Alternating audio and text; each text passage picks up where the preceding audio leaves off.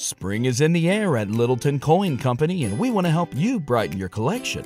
Visit us at littletoncoin.com all month long to enjoy 15% off your purchase. With a wide selection of coins, paper money, supplies, and more, Littleton Coin Company has something for every collector's taste. Use promo code SPRING at littletoncoin.com for 15% off your purchase all month long. Restrictions apply.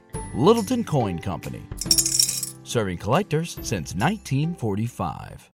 When you need mealtime inspiration, it's worth shopping Kroger, where you'll find over 30,000 mouthwatering choices that excite your inner foodie. And no matter what tasty choice you make, you'll enjoy our everyday low prices, plus extra ways to save, like digital coupons worth over $600 each week. You can also save up to $1 off per gallon at the pump with fuel points. More savings and more inspiring flavors make shopping Kroger worth it every time. Kroger, fresh for everyone. Fuel restrictions apply. This episode of Bush's Breakaway is brought to you by you. Thank you so much for supporting us over the past couple months and whenever. If you've ever been a Patreon subscriber before and you've reached out to the show, I cannot thank you enough. That's all I have to say. Greg and I cover some topics with the Rangers this week, have our good friend Drew weigh on, and that is all. Here we go. Transition into the show. Hi, everybody. It's Mark Messier, and you're listening to Blue Shirts Breakaway, the number one Rangers podcast.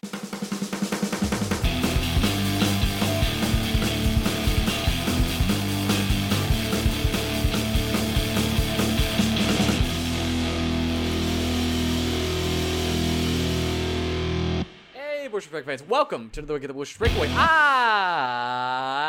am your host, Ryan Mead. I'm of The Athletic, and I'm with my co host, Greg Kaplan. Greg, say hello. So, as uh, as everybody knows, big pony guy now. Big Basically, pony. my life. Okay. Saturday was banner day for the ponies. Do you remember when my nickname of- was Cookie? Uh, I, now your nickname is now Big Pony. I enjoy it.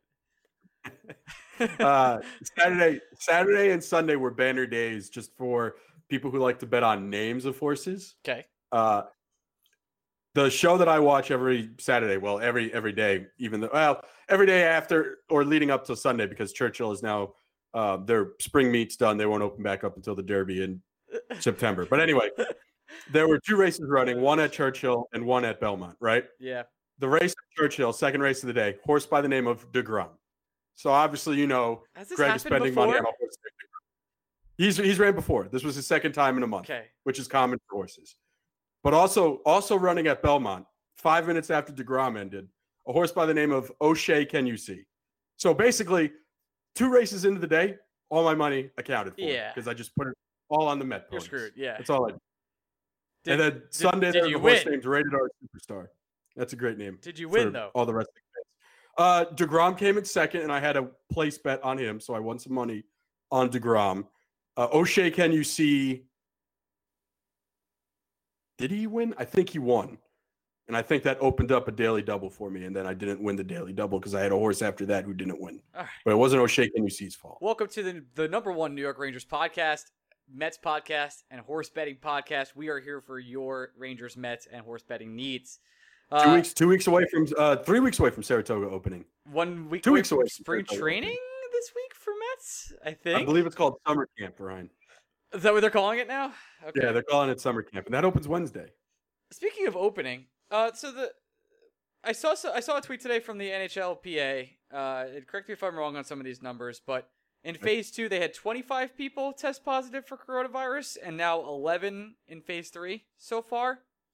I'm coughing as I say. They haven't they haven't started phase three yet, so this is all still phase two. Got it. And phase three starts in on July 10th or something like that Ye- at this point. That sounds right. Okay. If they could come to an agreement If- on outstanding issues that they for some Eh. reason haven't agreed to yet. Yes, and I saw that Bob McKenzie today was tw- tweeting. By the way, this man's about to retire, from all we just learned, um, which is ridiculous. Uh, that they have to like Friday or until the end of the week to figure this out, or they're screwed. I, I don't. I Well, don't. think, of, think about it. Camp camp's supposed to start a week from Friday. yes, Get your shit together because camp's going to start soon. They're all coming. Players are coming back from Europe right now to come play hockey. Like, uh, and Vegas is a hot zone. I mean, uh, Toronto. we still is- haven't announced where they're going to play games yet. Toronto might be the second one. We don't know yet. It's still not confirmed. It, it changes every single day. It was Edmonton. Now it's Toronto. It's New York is probably the best option at this point. It, it really is. It's right now the, the state with the lowest uh, infection rate. Or rather trending rate, and we have the stadiums to play it. I don't know why we would New York wouldn't be considered over Toronto. Maybe because they want to get uh, a Canada city into for the NHL. That would make sense for uh, hashtag save the economy. But I, I'm not sure what the maybe maybe take Vegas and put that in New York. That kind of makes more sense to me at least. Uh, and I'm I'm not sure with with the Rangers having a chance at number one overall pick. I think there's a chance the season just gets canceled and they don't have to even play the playing round and they would still have a shot at it at this point. I really am because I I'm I'm not sure we end up getting to play.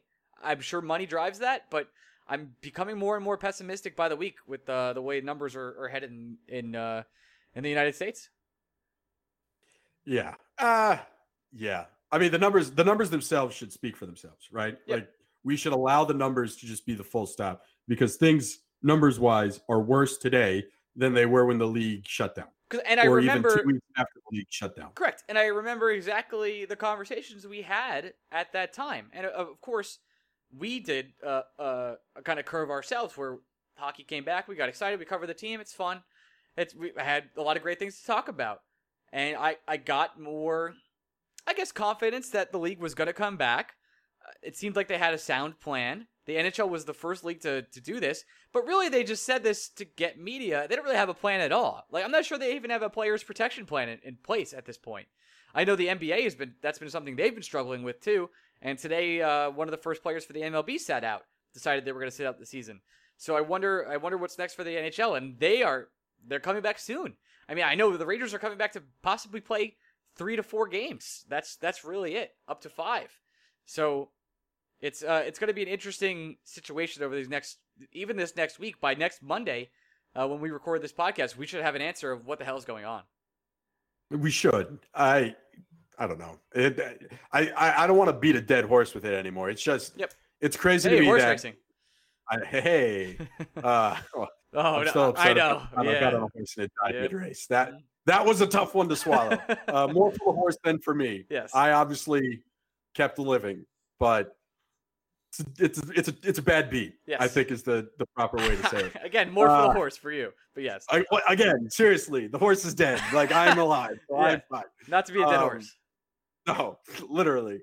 Uh, poor T- Talico, you magnificent beast who cost me 20 bucks. Anyway, uh, yeah, it's it's just crazy to me when you think about the fact that it was one NBA player, Rudy Gobert, who tested positive back on March 11th. And Rudy Gobert testing positive essentially shut down the NBA, the NHL, MLB, uh, March Madness, uh, NWHL, MLS, NWSL, every sport you can think of except football, but even football was made virtual because of Rudy Gobert testing positive. One person, right?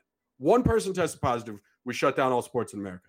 Now the NHL has a release today saying 26 people tested positive or somewhere around there of 250 that were tested. None of us bat an eye.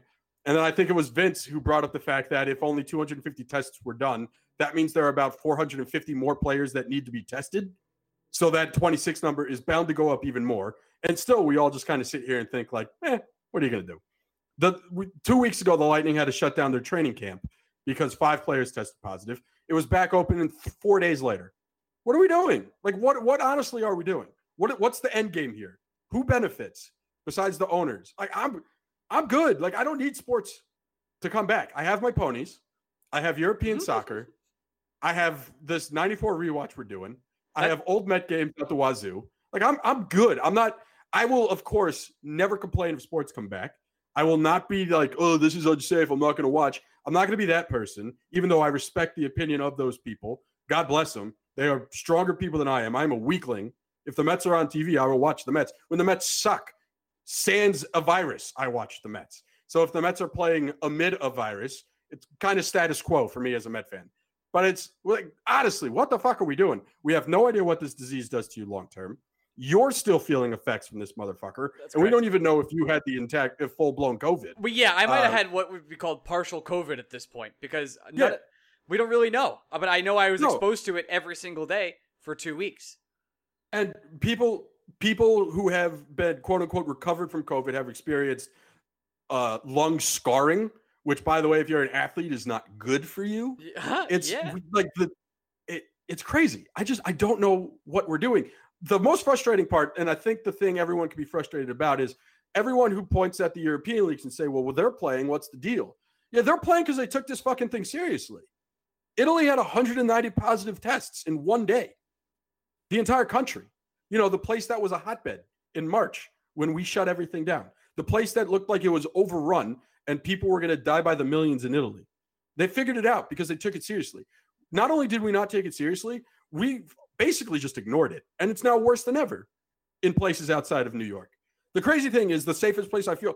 You asked me this question back in April. The same I would not have told you I felt safe in New York. I would have told you shit was getting bad in New York and it didn't seem like it was ever going to get better. You asked me today, put a gun to my head. I don't know where else in the United States I would travel to, honestly. I uh I, every, I went back to Long Island this weekend to see my mother, um, spent some time with her, and we went out to dinner, uh, masks and everything.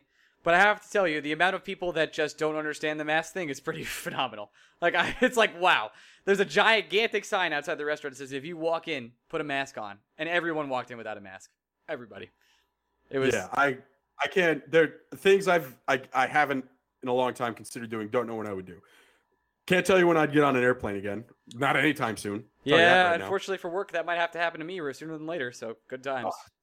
dope. Uh, going out to eat inside of a restaurant, I don't, I don't know when I would do that. I'd much rather just keep getting takeout. Um, get a haircut.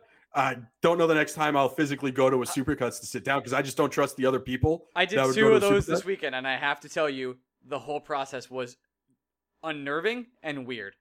I, Yeah, I was- just shaved my head this week, dude. I just took it all off myself. I said, "Fuck it." it was hard to enjoy dinner. I'll be honest. I was like, what am I doing? You know, my mom really wants to go out. She's worked. She works at the hospital. She's exposed to COVID every single day. You know, so this is like eating eating outside like outside of a restaurant for her is like a joy. Um, for me, it was weird because I'm sitting in my you know my room every single day, just working from home, and then like I don't ever go out. I just get takeout. That's it, or I'll take a walk down like the block or something. And then all of a sudden, I I'm at a restaurant and no one's wearing masks, and everyone's just like treating it like nothing's going on. And I had like a mini panic attack. Like, what the hell? What the hell is going on? I think I could handle outdoor eating because That's what we did. yeah, I, I think I could handle that. But then, like sitting inside of a restaurant, Yeah, well, I just don't understand the point. we don't walked through the restaurant to what- go like to the outside section, and even then, I got to watch people like walk like oh, walk in and the, just ignore the mask sign constantly. It's like, whoa. Yeah, well, just like think about it. When when you're going to a restaurant, would you want to use the bathroom? I remember my habits of using a bathroom before COVID started, and I know I'm not the maj- not the silent minority here Mhm. by saying if I, I wasn't necessarily deep scrubbing my hands before and after every time I, was took a piss. I've washed my hands more in the past six months than my entire life. Period. End of stop. yeah, but I, I'm still. There are plenty of people that don't. Yeah. I don't want to be thinking about that going into a public bathroom. So why, won't- why would I? Why would I put myself in that situation to do that? Yeah, I'm I with you. wouldn't. I did it. I have to be honest. I'm not looking really forward to doing it again. A takeout's been great for me, um, and that that was it. It's just a, it's a weird situation in general, and I'm not sure. New York is definitely the place that's safest right now, and again, that's why they should be playing here. But they're not going to do that. No, and I do wonder if some of it was when the NHL was making this plans, things were so bad in New York that they wouldn't. New York wouldn't have even made themselves an option, Yes, and I think I think that's fair. Um, I also, I think, well, I think Cuomo has changed his tune and would probably encourage the leagues to come here because I know he he basically begged the Mets and the Yankees to do spring training he did. in New York as opposed to going back to Florida. Which, by the way, good fucking idea. Uh, I don't. I, Yep. The Marlins saying that they might be able to have fans in the stadium. First of all, Marlins fans don't go to games. No one. So it's hilarious that the Marlins would say they would have fans in the stadium. But second, just even proposing that as a offhand comment with the way things are going in Florida right now, are you nuts? What are you thinking? You can't be this stupid, and yet you surprise me every day. It's incredible. I I I don't I don't get it. I really don't know what we're doing. Uh, I mean, I there's part of me that's thankful because it gives us something to talk about every week. At the same time, it's really fucking stupid. I, I don't know another way to describe it besides that. Let's talk about some uh, quick Ranger news. Uh, some things to, to hit on really before we uh, get to our good friend Drew Way, who talk, comes on and talks about the possibility of having the first overall pick. We talk about some prospects he's in love with, and we also talk about uh, Nils Lundkvist staying over in Europe, which is very similar to the conversation we just had.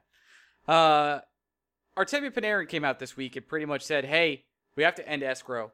You know, started standing up for players and said you'd also like like the play. He'd like to play in New York if possible. Wants to support the local economy. I like Artemi Panarin a lot. He might be like the person. I didn't think it would be possible to feel this way about a player when I was 30 years old. Like you know how like you feel. I I will never feel the way you felt about David Wright when you were like 16, right? I just that will never happen because that's a whole a whole other situation.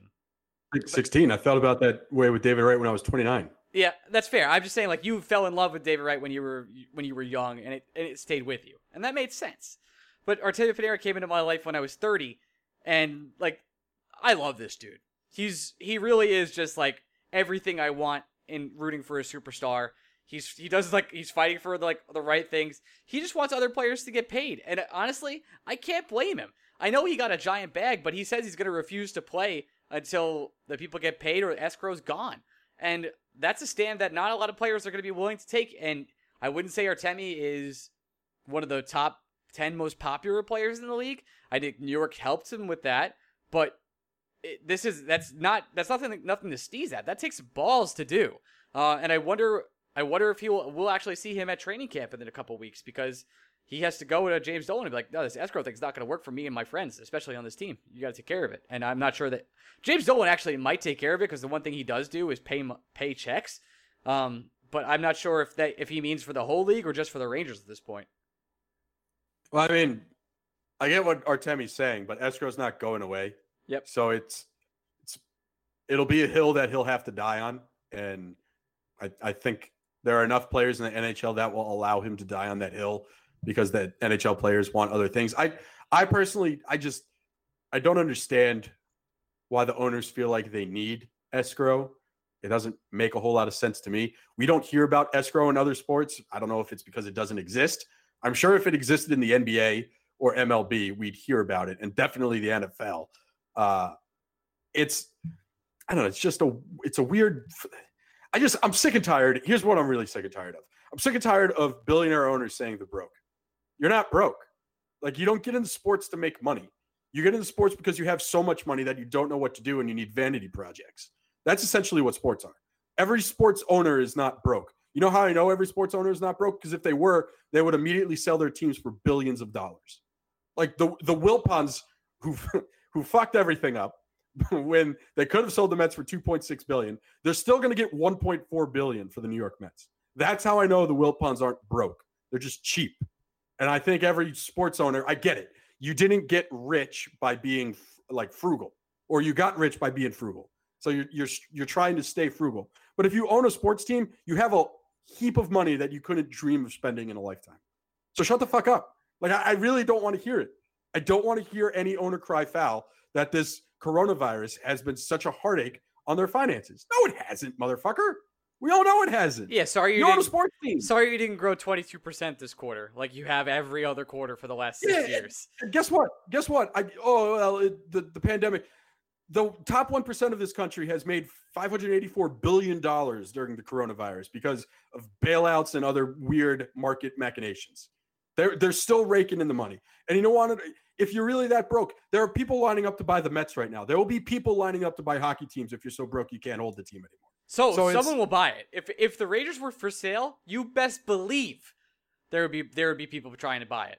Hundred it's, percent. it's the most exclusive. Oh, sports ownership's the most exclusive club in the world. There are only 31 people that can say they own hockey teams. 32 when Seattle comes. NHL teams, to be fair. I want to I want to give some you know credits to some Sure. European teams. Okay, You're right. You can go own a team in the Swedish league if you really want to to say you own a hockey team. Yes. But it, the point stands. I don't. I don't want to hear owners crying foul. So escrow doesn't make any sense to me because it's basically the easiest way to say it is not only do players pay taxes, they basically pay a league tax where the league with, is going to withhold 20% of their paycheck every year. It, if someone was withholding 20% of my paycheck, I don't make $11 million a year. I'd be fucking pissed off. I'd, I'd be like, where the hell's 20% of my earnings going? I'm not going to, I don't, I work a 40 hour work week. Are you telling me I can just take eight of those hours off because I'm not going to get paid for them? Like it, it, they're five day work week. I'm basically getting paid four days to work five. And that's what the NHL players are doing. So it's, I get it. Escrow fucking sucks. At the same time, this is the bed they made. Like, yeah, I get it. And I feel this way with baseball players too. I feel terrible for baseball players, and I hope they stand stand up. And if they have to get locked out, they have to get locked out in order to get what they want. But at the same time, nobody put a gun to their head and said sign the paper. Understand what you're signing before you sign it. This is why I was angry at the owners in baseball back in March. You made the agreement to pay players fully. You can't just go back and say, "Well, we didn't mean it." No, no, that was your agreement. You have to go back and you have to honor it now. So I don't know. I, I'm a hard ass when it comes to that. You signed the deal. It's su- it's always going to suck for one party more than the other. And the only time it doesn't is when it's actually fair. The, the players agreed to this escrow shit. They got to get it out of the next CBA. It won't happen. The best they can do is lower the escrow percentage because once you make that bed, there's no getting rid of the bed. So I I respect Artemi Panarin for standing up for it, but should have been speaking out about it a lot longer. Like maybe during the last CBA negotiations. I still think this is. His, I, I, think he sees it as a chance to have leverage, because um, the the NHL really needs the players to come back to make money, and he sees this as a position of he's never going to have a better time to have leverage than right now. So he's going to try his best to to do what he oh, yeah. believes is right. The players, the players will never have more power than they do right now, because not only do they have power in negotiation, they have power of public perception. Yep. Because any player that says I'm not playing in this shit, the large majority of people will not give them crap for it. Of course, there will be the idiots that will we know exactly who they are, yep. and we don't want to give those people credence anymore. But it this Artemi understand Artemi's really smart. He understands that this is his moment to basically say how he really feels, and he understands there's going to be no repercussions for those feelings. So Artemi Panarin is reading the market perfectly. I just wish the players understood this back when they signed the CBA, and I hope they understand it before they extend the current CBA and hard decisions got to be made. It's that simple. Absolutely. Speaking of hard decisions, the Devils are taking a serious look at Lindy Ruff. By all means, please. it's it's it's crazy, right? Because as, as, we we had Tony and Ryan on the podcast, yep. right? They're first name basis. Tony DeAngelo and Ryan Strome came yep. on the podcast, mm-hmm. and Tony specifically talked about the public perception of Lindy Ruff is obviously worse than what the players feel and that's fair. Lindy Ruff, by all accounts, seems like a player's coach. I, I I can't name a player that has regretted playing. Well, I can't name a player that has bad things to say about him. There are probably players, Neal Pionk in particular, that might regret playing for him. But he seems to be well liked in the locker room, which is, in the eyes of many owners, what sixty percent of the battle at least. Yep. Uh, he's respected in the NHL because he keeps getting jobs and keeps getting put up for jobs. I mean, the Buffalo Sabres thought about hiring him again before they went with Ralph Krueger. He went from mystery candidate to seemingly the favorite with the Devils. And mind you, again, I don't know the, there are guys like there are guys like Gerard Gallant and Peter Laviolette who don't have jobs, and Lindy Ruff seems to be on equal footing with those guys. So it's it's crazy. But here's the other thing, guys. As much as players can say they enjoy playing for Lindy Ruff, we have ample evidence to suggest that Lindy Ruff is not a good hockey coach. I, it's it's not a coincidence that the New York Rangers took a significant step back defensively when Lindy Ruff came here. It's not a coincidence that under two different head coaches, the defense has been consistently bad. It's not just coincidence that players who had good track records before coming to the New York Rangers all of a sudden were playing more poorly. Obviously, right? Kevin Shattenkirk got hurt. That doesn't help. Brendan Smith seemingly enjoyed getting paid a lot when the Rangers paid him. Big time. But it also, when the Rangers, uh, Brendan Smith's the one I go back to because it's hard. I don't know how much of it is him enjoying his contract, and I don't know how much of it is this time with the Rangers has just fucked up his game. Because remember, his half season with the Rangers, not only was that four and four point three million dollar contract justifiable, all of us were for it. I don't know many people that were against it. He played incredible down the stretch his pairing with Brady Skjei in the playoffs was maybe arguably the best Ranger pairing in the playoffs because Ryan McDonagh was still playing with Dan Girardi. So it's yeah, there isn't a defender who's come to the New York Rangers that has gotten significantly better by playing for Lindy Ruff. So it's it's you know the proof's in the pudding after a certain point. I don't know if the New York Rangers will all of a sudden revert back to being a defensively sound hockey team when Lindy Ruff goes. All we can say is where we sit right now Lindy Ruff is responsible for the defensive strategies, and they suck. It, it's that simple. So if the Devils want to hire him, addition by subtraction. Because if the Rangers don't get better, it's at least a diagnosable issue. All right, let's uh, do some five star questions to get to our friend Drew. I got three questions today. This is from, uh, if you want to leave a five star question, you go to iTunes, leave a five star review. We'll read it on the show. That's how it works. Uh, original MC1. This is Mike from New Haven, one of our frequent commenters. MSG did a best of uh, best of last week of Jagr highlights in New York Rangers. Jaromir was obviously so instrumental in reviving the Rangers after the doldrums of the late 90s, early 2000s. Looking back at his tenure, what is the defining moment that sticks out to you? I didn't watch Jagr as much as you did, Greg, so I don't have like a like moment. Like I remember watching him and being like, "Wow, that guy's amazing." And obviously, he destroyed and then uh, like a 600 goal was with the Rangers. But I'm not really. I don't have a Jagr moment. Is there one that sticks out with you? Not really. Um, the only like it's not a moment, but his 120 point season is basically what I always go back to. Yeah, that's kind of where I feel. He was just a unit, and it, it was an experience. He was basically a Mack truck on skates going up against minivans and the minivans just had no no chance whatsoever. There's nothing they could do. But I like there's not like one game where Jagr put up a hat trick or five points or whatever that sticks out to me as oh that was the Jagr game. Uh, those teams, you know, th- those were just weird Ranger teams. Really were. It was it was like a the team wasn't quite ready to be the 2014 Rangers yet, but you can tell that they were getting there. Mm-hmm. So it's I don't know. Uh, no singular moment stands out for me. I'm just very happy he was a Ranger. I'm happy that he gave that Rangers that 120 point season, and he's a fun, just a fun dude to look back on in terms of NHL history. That dude is truly one of a kind, just an absolute beast. Another frequent commenter, FBI 2.0. Hey guys, hope you are staying well and safe. I'm optimistic about the top line players, Zibanejad and Panarin, and also top prospects, Kakko, Fox, and Shesterkin uh, being very good for the Rangers for a decent amount of time. But how do you see Quinn and the Rangers front office handling the bottom lines for the offensive defense?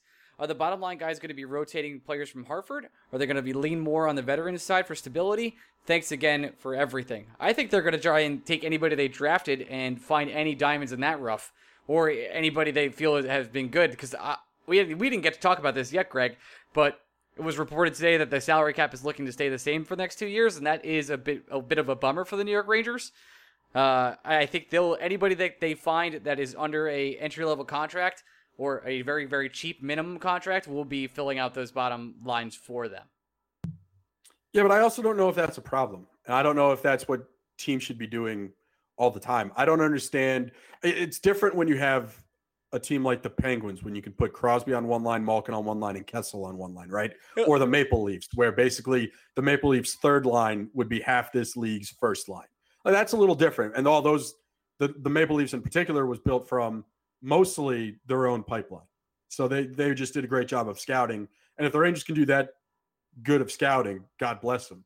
But I, I don't I don't really believe in the whole theory of paying for a third line. Like, would I want to give Ryan Strome four and a half, five million dollars to be the Rangers' third best center? That doesn't make any sense to me. Like, basically, look at the look at the New York Islanders. New York Islanders are a team of second and third liners, with the exception of Mat Barzal, and they've given money to guys that they shouldn't have been given money to. That now they can't really improve at the top. And I, I, w- I would think, especially with the salary cap not going up, the New York Rangers don't want to get in that situation. I do believe Jeff Gorton and John Davidson are a little bit more forward thinking when it comes to those type of decisions. So I don't think the Rangers will get in that position. But look at what the Rangers essentially did this year, right? Their third line was a kid line, and they basically let those kids sink or swim on it. Kakko drowned. Brett Howden continues to drown. And Filipino proved that he should be getting more responsibility and should be deserving of a higher role. If the Rangers want to keep doing that with their third line, it's tough to do it when you're a playoff team. But I'd much rather a team do that than sign, as much as I would want the Rangers to sign a Trevor Lewis type this offseason, just I don't want the Ryan Stromes and Trevor Lewis's of the world taking up that third line. If the Rangers want that third line next year it'd be Gauthier, Kravtsov, and someone we're not thinking of at center, I'm all for it. Give the kids a little bit more playing time, even if it's in a role that they might struggle in, and let them sink or swim. The the problem this year with the Rangers is they didn't really have any lifelines to throw guys if they started struggling. No. But if if they can if they can get some better fourth line types like someone a little better than Greg McKegg, like the Phil DiGiuseppe's, right? We bring up DiGiuseppe almost every week on this podcast. You have guys like DiGiuseppe that can fill up your lineup where you can allow your rookies to try and survive on a third line. And if they're not surviving, move DiGiuseppe up. That's a strategy I can get behind and support. It's just this year, I don't think the Rangers were necessarily trying to make the playoffs. So it became a little bit more noticeable when Kaapo Kakko was struggling so much. But I'd much rather a team just play young kids on the third line all the time. And if you're struggling with the third line and you're trying to be a playoff team, there are easy ways to address that. I just, I'd much rather that than trying to go out and pay guys to be on my third line. Just doesn't make sense to me. Final question from Christopher Christopher Christopher Norwegian. This is uh, he actually messaged me on the Twitter this week. He's from Norway. Hey guys, with uh, if we get the first overall pick and choose Lafreniere, one day I'll get it. Uh, we will have Lafreniere. Lafreniere. Lafreniere. Lafreniere. Alexis He's French, bro. Okay, I'm nailing it. Uh, we will have Panarin, Kreider, and him as top three left wings. I can't see Kreider as a, a, a third left wing in this case. Uh, do you think there's a Is he a scenario where we trade Kreider after just signing him for long term for a top team man or a center from Christopher? I'll tell you right now, no. I agree. Uh, hold on. Before, first things first, I thought I'm going to look this up. I could have sworn he was a center. Who Lafreniere? Yeah. No, winger. Actually, Drew talks about that in about a minute. Yeah, says there's there is some uh, there is some you know listen to Drew in two seconds, promise. On. No, no, no, no. I don't. I don't trust any of you guys. Okay, Drew I'm literally we just interviewed him. We're- Yeah, he is. He's a left. He's a left winger. It's All right. I'm an idiot. We're gonna literally like transition to Fair Drew. He's gonna say that he takes some criticism because he's a winger. Blah blah blah blah blah. Well, we, we should we should just mention because Kreider was brought up, and we'll bring up Trouba. As far as we can tell, July 1st is still going to be July 1st when it comes to contract clauses. Yeah, see that. I see that. Tr- Trouba, Trouba, and Rain, Trouba and Kreider are going to be Rangers. I don't. I, I talked about this a little bit today on the timeline, and. I'll, I'll just quickly mention it here. I think if you go back to the trade deadline, knowing all that we know now, Mhm. I think the Rangers still give Chris Kreider the extension because trying to replace that type of production in your top six when you're trying to immediately compete for the playoffs starting next season, I think is impossible to do if you're the New York Rangers, especially given how little cap space they would have had with or without Chris Kreider. Um, I think the Rangers are through the roof that they were able to move Brady Skjei, not even for what they got for Brady Skjei, just knowing they traded him without having to take on any money on his contract. Uh, but I think the Rangers, no questions asked, still extend Chris Kreider, and I don't think they think twice about it. I think I'm with you. They love Chris for for a lot of reasons. Him him as a person and him as a player. Uh, and they, they want him on the team, and it was so obvious. And it, it was obvious that Chris wanted to be there.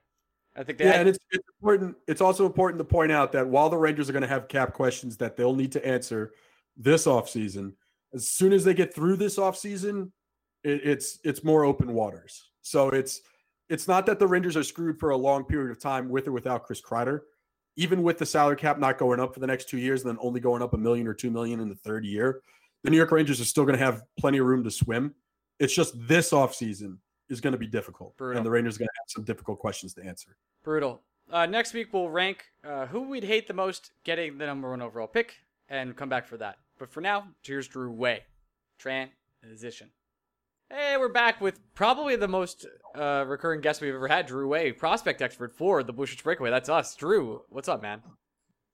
Ah, not too well. There's a lot up, but Yeah, there's- relatively too much. How are you guys doing? Uh, a bit better, but here yet again for episode 270 million, uh, weeks in a row.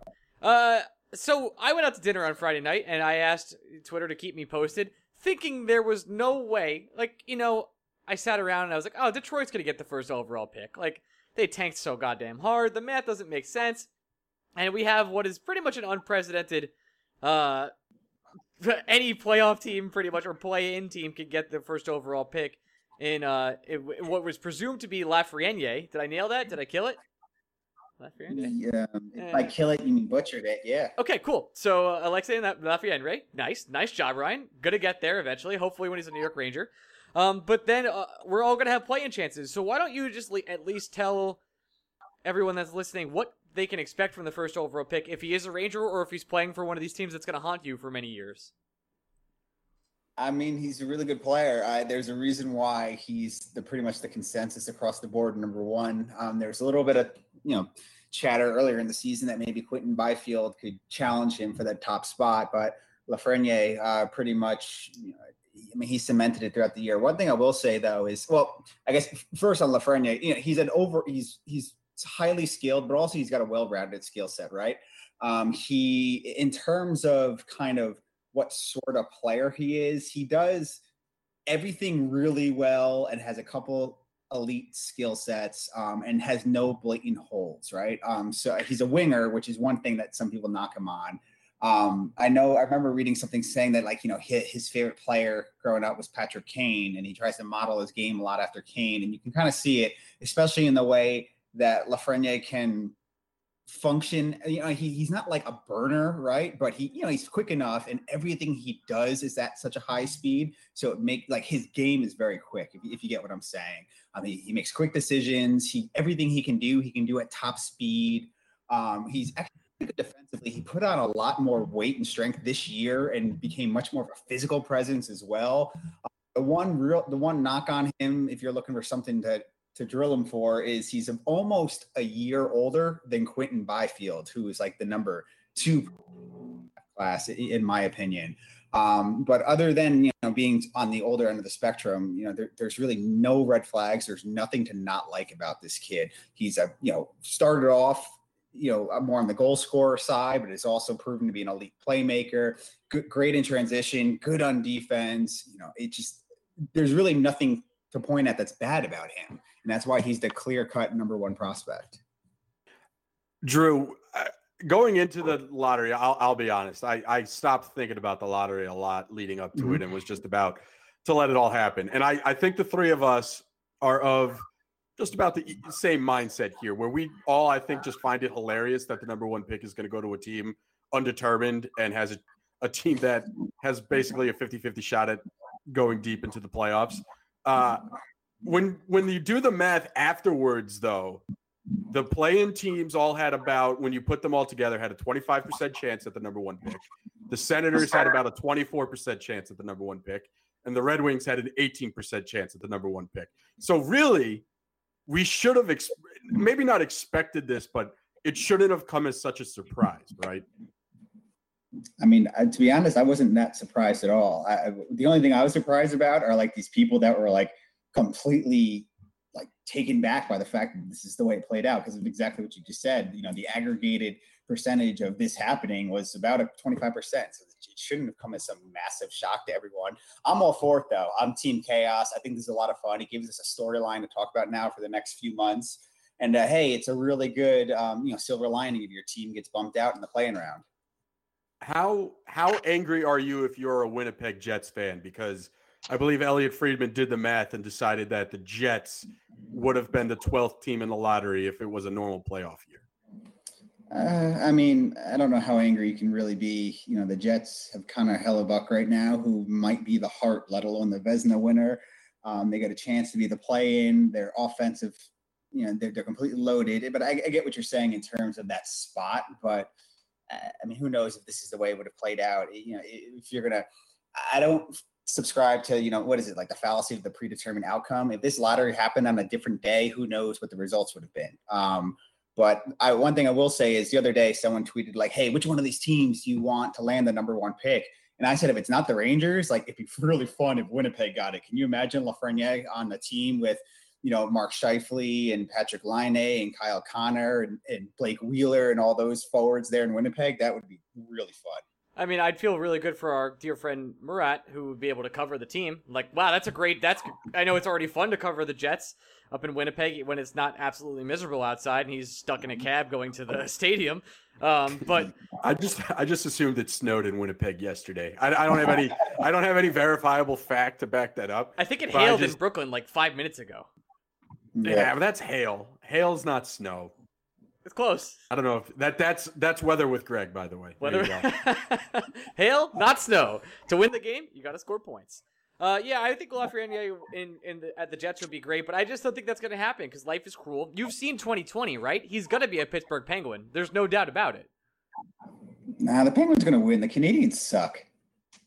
I th- I think it's more Carey likely he'll Price? be a Blackhawk. Carey Price, us- Drew. Then fuck off with this Carey Price nonsense. three years. Uh, he'll be he'll be a Blackhawk, and we could all be pissed off that they're basically restarting their second wave dynasty uh, for the next 10 years. Drew, more importantly, the thing that people care about. Let's play the let's play the scenario where the Rangers don't get the number 1 overall pick. I Uh-huh. think their most likely outcomes are somewhere in that 10 to 13 range and then probably late teens, early 20s depending on how far the Hurricanes go after they beat the Rangers if they beat the Rangers. Yeah. Who are who are the names the Rangers should be looking Yeah. at in that just outside top 10, just outside top 20 range? Yeah, you know? I'll get to that first, but I'm curious before we get to this. I'm gonna ask you guys a question. How do you feel about, you know, what are you rooting for? You you openly rooting for the Rangers to lose? Like what what's your hopes here given the way the lottery played out? I uh, this Oh. is a great question for me personally because I, I'll I'll get flamed for it. I don't care. I I just can't see a scenario where the Rangers don't beat the Hurricanes. I'm so goddamn confident that they will beat them, but I know that once they beat the Hurricanes, they will go into the next round and get their shit kicked in, and they will get swept, and then because of that, they won't have a shot at the first overall pick. So would I like to see them go beat the Hurricanes and take a deep Stanley Cup run? Yes. The goal is to win the Stanley Cup. But I don't think the Rangers get close to the Stanley Cup. They have the hardest path to get there uh, of, of every team that's not like Montreal. And that's just it. So I'd rather have the shot at a 13, like 12.5% chance to get a franchise changing player along with you just have, you have Artemi Panarin, you have Kaapo Kakko, you have Mika Zibanejad, and your franchise goalie. I would like that shot. And uh, rather than just beat the Hurricanes, move on, and then either Boston or Tampa just shithouses us. Uh, so I'd rather have the shot at it. Yeah, I'm, you're sorry, go ahead, Greg. oh, I'm just I'm just playing with house money. That that's the way I see it. Either the Rangers win and they get to go on a little bit of a run in this ridiculous playoff format, or the Rangers lose and they have a 12.5% chance. So really, th- this is the scenario where I'm I'm just rooting for the Rangers, and if that means I get to root for a number one overall pick, so be it. I'm not going to openly root for them to lose. I just I, I honestly think this is literal house money. The Rangers still have their shot at the lottery, all while still having a shot at the playoffs. It's the best. It's the best of both worlds, to quote the great Miley Cyrus slash Hannah Montana. That's a, a, a Miley Cyrus quote now, huh? Okay. Um, yeah, I'm with you.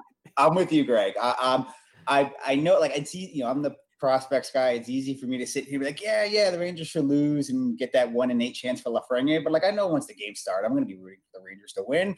But you know what? If they lose, hey, this is a great silver lining to have, um, and that's that's where how I feel about this. Um, anyway, so, sorry for that sidebar there. So you to know who who we should be looking at in those spots? Yeah, I, I let's.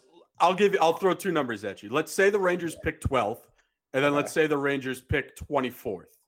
Who who are the guys that I should be hyping up right now because Well- they're going to be New York Rangers, and obviously they're going to be the best players drafted in this draft. Well, I'm glad you asked. With the with the 12, so say the Rangers pick 12, like you say, uh, the you know the official winner of the 2020 Ty Smith Memorial Trophy is Jan Mysak. Uh, His his his last name is pronounced Mishik, Okay. but uh, yeah, yeah, seriously, in in Czech, if you listen to any of the the games, like when he was playing in the Czech league, it was pronounced like Mishik. But when he came over to Canada, he took away like the the different symbols and stuff above the letters. Sorry, I don't know the names of them. And it's the the announcers were pronouncing it Jan Mysak. Hence all the the his brother lick jokes. Did you see what someone did to Craig Button on Twitter? no, Yeah, yeah. Yeah. They they asked him where he would rank Lick My Sack. Really? yeah, and, Craig responded. He's like, "Sorry, I'm not familiar with." that is hilarious. um, but anyway, yeah. So Jan uh, Mysak, I have him ranked Oh, 11th. It's such a rager. I'm I would love that guy. on, on Bob McKenzie's list, Bob McKenzie had him like in the low 30s, which is fucking insane to me. But you know, to me, Mysak he's an excellent player, and, and I was kind of going on be, before about how Lafreniere has no obvious holes. Like so does you know Mysak has is, is just everything he does is good. Um, and, and one of the things that I like the most about Mysak when you watch him play is he's got this ability you know, in like basketball, people talk about creating their own shot all the time. Like that is Mysak in the offensive zone. Um, he, he, he's really patient with the puck on the stick, and it, when you watch him, he does this thing where if the defender is kind of sagging off of him a bit, he'll skate towards the defender to open up some of the other lanes in the offensive zone, and then from there, he's good. He's a good enough passer where he can make any pass that he needs to if one of his teammates becomes open. But he's also have a, has a good enough shot where he can slap it on net really quick. He's got a very quick release and a very accurate wrist shot so he can get it on net quick, or he's a enough stick handler where you'll there are a few highlights you'll see where he just dekes around the defender in pretty tight space, and then in tight space he's a good enough you know stick handler where he keeps the puck in tight and can still still snap his wrist shot off like it's nothing. He's great in transition. He's a very good skater. He's better defensively than most people give him credit for. Um, he, you know, he's played center and the wing, and there's been a lot of questions about what he'll play in the NHL and it'll probably come down to what the team needs. But I'm adamant. I, you know, I adamantly feel that he's a good enough defenseman, and he's good enough, you know, in the faceoff dot where he can translate to center in the NHL. It, really will just be what his team prefers. Um, and you know he's got decent size. He's six foot. I think he weighed in at like just over 180. He's a left-handed shot. He's a pretty young player. His birthday's in June of 2002, so theoretically he's still got a lot of development to go compared to a lot of his peers in this draft class and I just I I think he's just a fantastic player. He, he's got a good combination of you know like IQ, a well-rounded game, but also dynamic ability. And I, honestly, I can't for the fucking life of me understand how anyone thinks he's not a first-round player. And I mean, I get it. Scouts, this is their whole job. I do this as a hobby, la da di da. But like, I I seriously question what the fuck they're doing with their job if if you have all these scouts telling Bob McKenzie that nah, he's not a first rounder. Um, and yeah, it's, it's ridiculous to me. But he's one guy that I would circle, put in bold for if the Rangers took him with their own pick. I'd love it if he got if the Rangers got him with their second pick. Like I'll go streaking down the streets. Uh, you know, I'm looking. We're gonna hold up, you to the streaking for sure. I'm looking him up right now. It doesn't seem like a lot of people have him ranked too highly. Am I am I wrong in saying that? Well, he's a classic case of a lot of folks like me who are sort of like hobby prospect guys yep. who um, you know, I, I, do watch a good amount of the games. Don't get me wrong, but I also rely on a lot of like data analysis and stuff like that. I mean, I mean, you all guys know, you know, analytics was my first love with this hockey writing and stuff. Yes, sir. Um, like the Twitter prospect community, um, like, like Tobias and like um, you know, like Sam Stern and those guys, yep. they all have right up there with me. You know, ten to fifteen range a lot of the old farts who you know sit there and think that size and physicality are still like two of the most important aspects in, in, hockey they're the ones that typically have him out you know towards the bottom end or outside of the first round. Okay. Yeah i will say one of the great things i love about elite prospects is they show where prospects are ranked on other publications. Mm-hmm. and yeah it, uh, mckenzie has him lowest at 34 but after that i mean hockey prospects has him 26 ISS Hockey has him 25. McKeen's Hockey 27. NHL Central Scouting has him 28. Elite Prospects themselves has him 29. So it's while it, it sounds like while you would love him at 12, he seems like a reasonable target at 24. So I don't.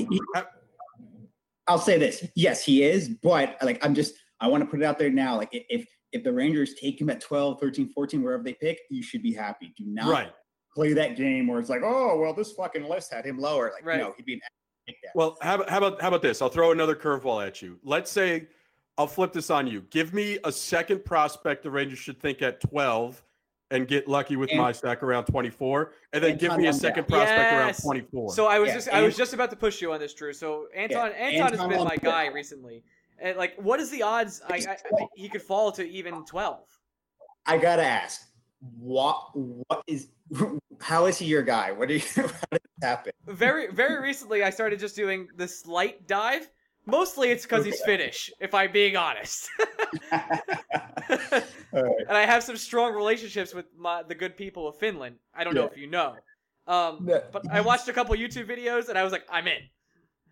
Nah, he's excellent. I like you know in that article I did recently where I you know I announced like Mysak was the you know the winner of the Ty Smith Trophy. I did a number of finalists. Lundell was one of my finalists. The, the main reason why I didn't go with Lundell to win it was just because like a lot of people have him really high and I didn't feel quite right. You know, I like with the Ty Smith Trophy, I like it being like a guy that I'm standing that I'm significantly higher on than the industry. Yep. The people that are low on Lundell have him in like the 12 the 15 range. Range, right? That's not. Eh, whereas I ranked him fifth. Um, and the, the knock people say on Lundell is is you know he reminds some people of Lias Andersson in that they're like, oh, he, he's a well-rounded player who isn't extremely dynamic, and and, and I I can't stress enough like like fuck off if you think that's a bad thing. Um, Lundell, I'll be honest, Lundell's floor, so like the floor, not his most likely outcome. Like what I think is, assuming no injuries or anything like that, like like his his the lowest of his most likely outcomes is Derek Stepan.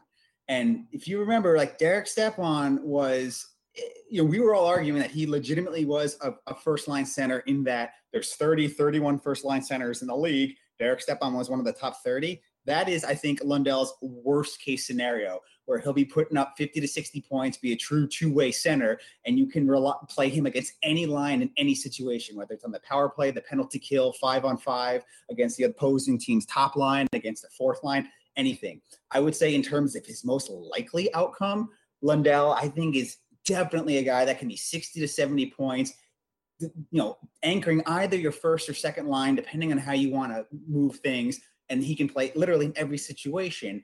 And he could be a perennial Selke candidate while also easily putting up, you know, 65, 70, 75 points a season. Um, he's, you know, one of the things that I've said before is I'm always really attracted to guys who have like high hockey IQs and like good luck watching any game this guy's played in and finding areas where like, oh, he made the wrong decision there. The dude always makes the right decision. He's not like a burner, but I was, as I was saying a bit about Lafreniere earlier, like everything he does, he, he can do everything he does at his top speed. He's got a good shot, a much better shot than he gets credit for, actually. And one of the things that I think is very important about shooters is being able to get your shot off in traffic, because any idiot can take a slapper when they're wide open. But being able to protect the puck in traffic and still snap a shot off that's hard and accurate, Lundell can do that. He's a great playmaker, good in transition. He, he literally does everything well. Um, and, and I don't understand for the life of me how people think he would be a bad pick in the top 10. All right. So if we're playing perfect scenario here, the Rangers somehow get Lundell at 12 mm-hmm. and Mysak at 24. Let's yep. let's flip it. Let's say they decided to go Mysak at 12. Uh-huh. Who would be your guy at 24? Well, I have Noel Gunler at 10, and a bunch of people have Noel Gunler in the 20s. And so he's another guy. Him, Gunler and Mysak are both guys that I'd be thrilled at 12. But you know, if you're if you know Bob McKenzie, I, I disagree with a lot of the way his ranks come out, but but his ranks are the best indication of what might actually happen because his ranks are from talking to all these scouts who have influence over what their teams are thinking of doing. And so, I mean, I have Mysak ranked 11, uh, Gunler ranked 10, and both of them might be available at that pick we have in the 20s. And so those are like, if we get either of those with our second pick, it's you know game on. This is incredible. Um, in, in terms of other guys though that might be available in like the 20s that I like a lot, um, there's one, uh, you know, there's one player, uh, you know, Brendan Brisson is a guy who's a late riser. He plays in the USHL for Chicago. He's actually super dynamic. His father is actually Pat Brisson, the super powerful agent. He's John Tavares' agent. Um, but Brendan Brisson, he's got just actually, honestly, just go Google him, like look up some YouTube clips. I included him in like my Ty Smith article as well but he's got the sickest one timer I think I've ever seen in a prospect before. And then on top of that, he also had just, you know, he's a good skater. He's decent in his own zone, great in transition, and he's a pretty good playmaker and a very smart player as well. Um, a couple other guys that might be there in the, you know, around like the 20s or so. There's this player, Seth Jarvis. Um, you know, he's a, he, he's from the WHL. He's a player. He's, um, you know, he was a bit of a late riser, um, when I did my first ranks, I had him in like the second round, but he had the most insane numbers of anyone in the CHL over the second half of the season. And he's a bit on the smaller side. I think he's like 5'10, like a buck 70. Um, but he just I, I, another one of those guys. Like you're going to keep hearing this theme where I'm always attracted to guys that are, you know have well-rounded games or smart players. But Jarvis does a, a pretty much a little bit of everything, but also has an elite wrist shot and is always in the right place at the right time. Um, and and a, another guy where I can he'll probably go in between the Rangers two picks, but I could see really being the type of player the Rangers like is the center Dylan Holloway from the University of Wisconsin. Um, he's he's a bit on the older side for this draft class, but coming into this year, he was borderline top ten.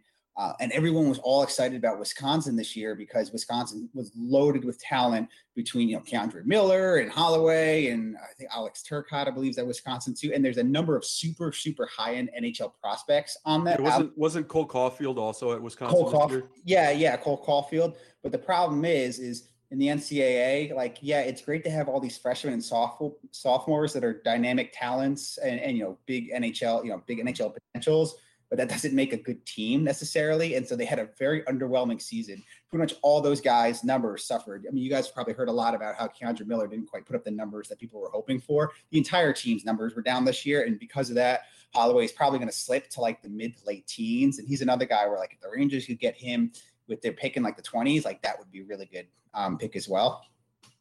So what I'm hearing from you, Drew, is this draft seriously is incredible. And I know I've heard it from many, many people, but just you saying that you have people ranked, you know, in, in the 10 or 12 or 11 section there that are ranked by everyone else in the 20s makes me feel like it's almost a no no lose situation for the Rangers. Like, how could they mess this up? He said, knowing they'll mess it up. Yeah, um, there's definitely ways they could fuck this up, especially because there's two or three defensemen that I have in like the mid to late second round that like traditional pundits have in like the teens and 20s and like taking one of them, that would be a great way to fuck it up. Whereas like this guy Kaiden Guhle, for example, that I think Bob McKenzie has him 14th. I have him like 60th. okay. and uh, I saw like someone did a mock draft today and had the Rangers taking Guhle at 14. And I was like, if this happens, I'm just gonna kill myself. Just end it. Yeah, I understand. uh, it's. I think that's uh, when they took Lias Andersson. I was kind of like, huh? I still kind of feel that way. Um, and I just hope that's not the case again this year. Um, I guess. Well, what it is here, I'll explain on it. It's Ken. It's it's Kaiden Guhle and it's uh, Braden Schneider, two defensemen who are like big physical defense first defensemen, but they can skate really well. And so, like the traditional pundits, you know, the obvious big defensemen that play well in their own zone, but now they're trying to defend it. Look, they can skate too. See, they're worthy of a top 15 pick. It's like, no, they still aren't that good at hockey. Right. It's like uh, the the basketball player that does everything except they don't have a mid range jumper. It's like cool. you can so you can do everything but oh. shoot the ball. uh, are you are you trying to just say Kevin Knox? Because I was just say Kevin Knox. I was saying Kevin Knox. I'm sorry, sorry, Knicks fans. Listen, LeBron's first choice in 2010 was the Knicks. Okay, I'm just saying. Um, Hey, remember what I told you guys a couple months ago that the ringer kind of sucks and Bill Simmons has lost it and you got mad at me? I, how, how am I? I take it back. I take it back. and, and I'll, I'll say. Recall, I specifically said him and Russillo sucked together. I still will. I like Russillo's game. I like his game. You know, I like the way he plays the game. This uh, game is a wannabe hardo who likes bragging about the fact that he works out. He does. Listen, the reps are strong, bro. He gets to the gym. It's closed now, but he built one in his living room. anyway, so respect the sorry, game. Sorry, I had to bring that up. No, it's okay. Simmons has been um uh, it's been really tough for me. I'll be honest. Uh, that that dude was like my idol like ten years ago. I was like, wow, this guy's doing like audio from his house. This is awesome. And then I listened to all his episodes, and I feel like he really lost his fastball the last two years. But that's what you get when you make two hundred and forty-five million dollars by selling to Spotify, I guess. So whatever. Um, so I'm not salty. I, I totally am. Uh, where where was I going with this? I think I was trying to say that we were talking about the draft class in total and how good it is and yeah, how they can't. It, it's so freaking good. I hope they don't mess yeah. it up. But the, the, one, one thing I'll say okay. is there are there's a little bit of pushback recently. People think, well, is the class really that good? La da da da. I'll say this, like, no, there's no Connor McDavid in this class, and so because of that, like, some people are going to look at it a little side-eyed. Like Lafreniere, I think is incredible, but he, he's not Connor McDavid. He's he's probably not even Jack Eichel, honestly. Um, but like from literally I, I have you know, 12 guys, I think it is, who all would be would have been in the argument. Like you could have made a reasonable argument that they could have gone in the top five or six last year. And last year was a pretty decent class. And we've so. had this conversation before, but you still think Kakko, if if in this class, goes in top five? Yeah, yeah, I would probably have Kakko. Given again how erasing what happened this year, so just based correct, what, just basing on the Finland play. Yeah, I'd probably have him. So I have a tier. My second tier is players two, three, four. It's Quinton Byfield, Lucas Raymond, and Tim Stützle. I'd have Kakko on that tier. That's fair. I hope he lives up to that this year. Uh, and obviously, we're coming back to play some hockey, so and he's on his way back. see But how, you see how skinny Kakko looks now? he looks really skinny. I uh, because I was I was I was looking at him carrying his chicken wings from Finland today. He was getting his final meal in Finland, and I was looking. I was like, wow, look looks like he lost a lot of muscle uh, over the I past don't know couple why the fuck I even bothered asking if you saw that. Of course, I saw it. What do you think? what do you think I am, Drew? Um, Yeah, Ryan, Ryan's studying pictures of Kaapo Kakko. I'm looking at pictures of Melky Cabrera because for some reason the Mets decided to sign him today. that's a weird. yeah. You, you, you know that picture? You, you know that, like that popular meme where it's like the guy and the girl in bed, and the guy's looking away, and the woman's like, "Oh, he's gonna cheat on me." Yeah. and the got some. No, that's definitely Ryan and his wife, and Ryan's just thinking, "No, it's Kaapo Kakko." I just wanted. I just did his skating improve? What's the, he up to? The, diff- the difference though is Diana knows exactly what Ryan's thinking. like there's, I she's, there's no way, all. there's no way she's not clued in. She's probably sitting there just thinking he's fucking thinking about Kakko. yeah, she knows. Yeah. She knows. Um, That's that's probably true. I like I said, I've never met her. She sounds like a sweetheart though, so that's probably true. we'll get there one day. Uh, the last thing we, well, actually, one more thing I want to talk about about Melky, Melky Cabrera. I remember one time Mike Francesa was like, uh, arguing how Melky Cabrera was such a better player than Brett Gardner for like three hours on WFAN. And I always think about that conversation. It's like uh, Brett Gardner's not a real Yankee. He's nobody, but Brett Gardner's still on the team. It's 2020. That's insane. Melky Cabrera signing with the Mets. Um, My takeaway from this is that you once listened to Mike Francesa for a couple hours straight. I listened to a lot of WFAN between the years, like my 16 to 21 years. Yeah, a lot of it. Um, yeah. Speaking speaking of things that are now in the shitter, did you guys hear what Boomer Esiason said today yeah, on his morning show? yeah. Per- I did not. Uh, ahead, he Greg. basically Boom, Boomer said that he's convinced Clemson football players are getting COVID now, so they won't get it during the football season. so yeah, so you could be ready for a season. Football guys. I'm not commenting on Yeah, that. that's a good idea. Good idea. You idea. commented on Bill Simmons and Ryan Russillo, but you won't comment on Boomer Esiason. well, yeah, Oh, okay, because true. I, uh, because I I used to love Bill Simmons back in the day, and I came out strong on on this pod not too long ago, being Yeah. like. Ringer stinks and Bill Simmons has lost it, and I remember Ryan was very upset by that. I so had to was. rub it. It's true. Um, the last thing we talk, we brought you on to talk about is Nils Lundkvist uh, decided he's Yeah. gonna he's gonna stay over overseas with his squad. He says he wants to win on his homeland. I don't see anything wrong with that. It, right? Like he, he also were you- said what's going on is plays a big factor too. Sorry for interrupting. you, Oh but, no, like, it's it's okay. I thought that was a given because America is having a good time.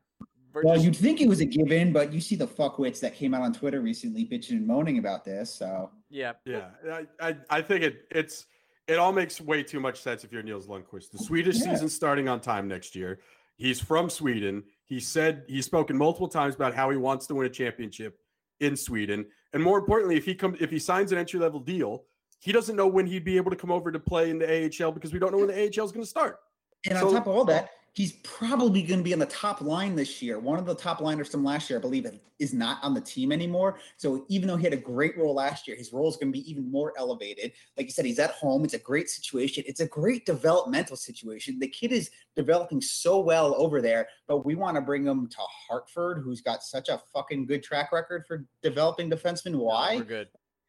I like listen, I appreciate that John Davidson has said we want to put more resources in there, this and that, but I still haven't seen shit proof to say that they know what they're doing developing players down there. Well, yeah, I, I just think the more even not the developmental question. We just don't know when the AHL season is going to start.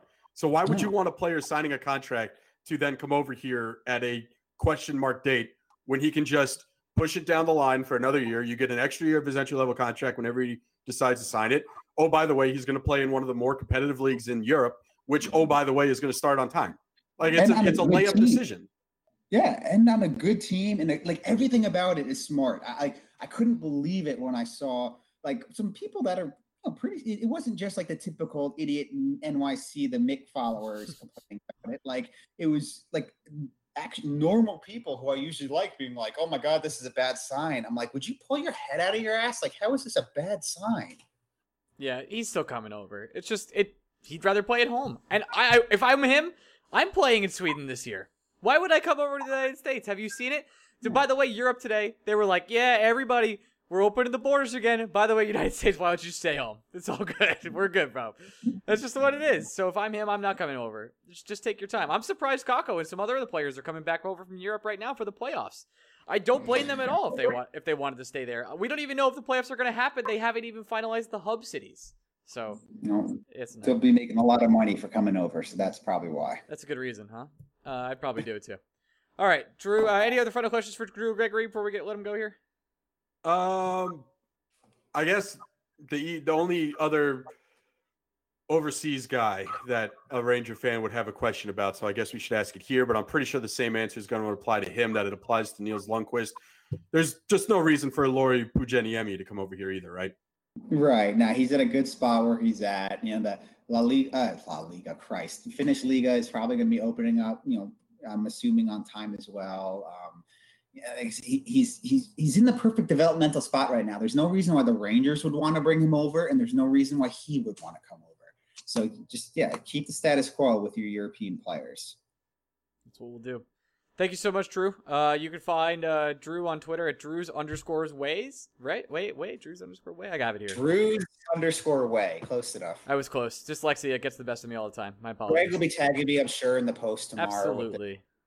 Find me that way. Absolutely. All right, man. We will talk to you soon, and I uh, hope everything's good with the family and the kid. yeah, all well's here. Thanks. I'm glad to hear all is well with you, and thanks for having me on. Of course, Drew. Talk to you soon, bud. Peace. Bye. Okay, great show today. I want to thank Drew for coming on. You can follow me on Twitter at Orion. You can follow Greg at Blue Break. And I'm just going to take a second at the end of the show here to thank a, a few specific people for supporting us throughout the years. First and foremost, Benjamin Waters, a good friend of ours who said I haven't been thanking him enough, and I haven't. He's right. I haven't thanked a lot of people recently, of people that supported us through Patreon. Tori from Manhattan, Eric Kahn. Uh, I know Ben Weber is out there, Brian Doyle. Uh, there's a lot of great people who have supported us throughout the years, and honestly, I don't know if we'd be here without you. I hope everything's okay with your family and everything's going on. Go. I hope everything's going great in general, despite how crazy 2020 is. So we'll be back on Wednesday doing a, or rather Thursday morning, uh, doing games five and six of the 1994 Eastern Conference Finals versus the New Jersey Devils, including the Messier guarantee game. We will see you then. As always, feedback is welcome. Twitter, Orion Mead. Love you guys. See you next week. This is the story of the one. As head of maintenance at a concert hall, he knows the show must always go on. That's why he works behind the scenes, ensuring every light is working, the HVAC is humming, and his facility shines. With Grainger's supplies and solutions for every challenge he faces, plus 24 7 customer support, his venue never misses a beat. Call quickgranger.com or just stop by. Grainger, for the ones who get it done.